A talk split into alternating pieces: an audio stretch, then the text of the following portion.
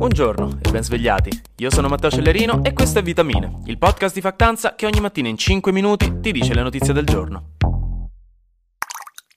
L'estate è fatta per viaggiare, conoscere posti nuovi, accrescere la propria cultura, andare a trovare quella persona che conosceste su Tinder durante un noioso sabato pomeriggio un paio d'anni fa che veniva dal Brasile, ma non aveste tempo di incontrarvi, quindi avete continuato a scrivervi perché poi siete diventati amici e finalmente quando ne avete avuto la possibilità avete detto perché no. L'estate serve proprio a questo.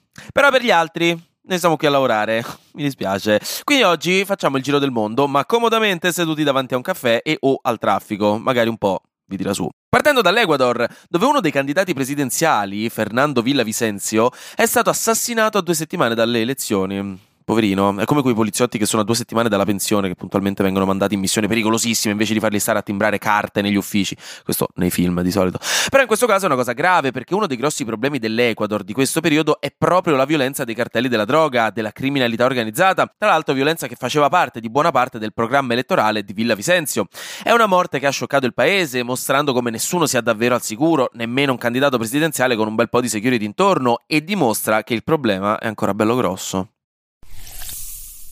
Prossima tappa, Stati Uniti, dove sono successe due cose ragguardevoli. La prima è più istituzionale, perché Joe Biden ha ufficialmente firmato l'ordine esecutivo per bloccare gli investimenti statunitensi nei settori di alta tecnologia cinese, per evitare appunto che i soldi americani vadano a rinfocolare la corsa tecnologica cinese, che è in diretta concorrenza con quella americana.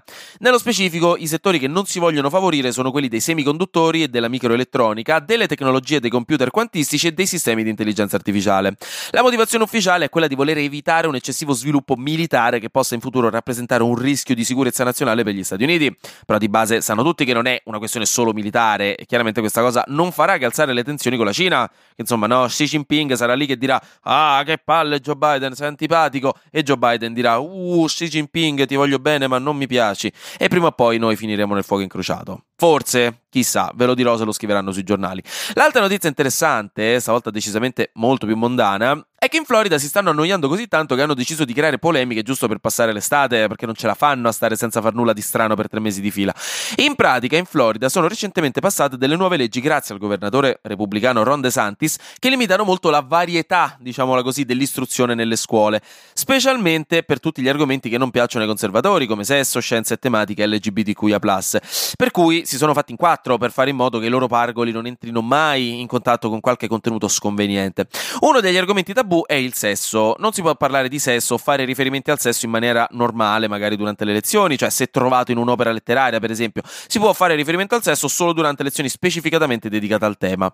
Che di base, in alcuni contesti si può anche essere d'accordo, ma in questo caso il risultato è stato quello che nella contea di Hillsborough il distretto scolastico ha bandito le opere di Shakespeare. Hanno censurato a metà o interamente queste opere perché dentro c'erano dei riferimenti al sesso. Quindi Romeo e Giulietta, bandito completamente. Amleto, parzialmente censurato. Macbeth, parzialmente censurato. Ah, regà, non è colpa loro, si stavano annoiando, capiteli. Si va ora in Medio Oriente, con un'altra buffa interpretazione della guerra culturale di questo mondo matto e un po' troppo gay, a quanto pare. Perché in Libano vogliono libandire Barbie, anche se avrei potuto dire Libarbi, se proprio avessi voluto esagerare questo. Il ministro della cultura, a quanto pare, ha paura del rosa, lo spaventa. Il suo bullo delle medie si chiamava Ken, probabilmente, quindi ha chiesto all'Agenzia di Sicurezza Nazionale di bandire Barbie dal paese, perché promuoverebbe l'omosessualità e andrebbe contro i valori religiosi. Questo anche perché in Libano è molto potente il gruppo armato islamico Hezbollah, che è decisamente contrario all'esistenza della comunità LGBTQIA+, ma pure la chiesa cristiana maronita non scherza, eh? visto che la considerano un pericolo imminente che deve essere affrontato, testuali parole. Tra l'altro fa ridere che in quel film non c'è nulla di apertamente omosessuale, quindi mi piace immaginare il ministro della cultura del Libano che guarda il film e si rende conto che Ryan Gosling è veramente carino e questa cosa non gli piace, quindi la sua prima reazione è dire "Ah, lo sapevo, ci sono i gay qui, tocca bandirlo", salvo poi tenersi una copia nella sua libreria personale per motivi di archivio. Altro giro, altro paese. L'Irlanda del Nord è un pochino nei guai perché hanno finito il whisky. Hanno pubblicato sul sito della Polizia Nazionale i dati personali dei loro 10.000 agenti, tutti, per un paio d'ore sul loro sito.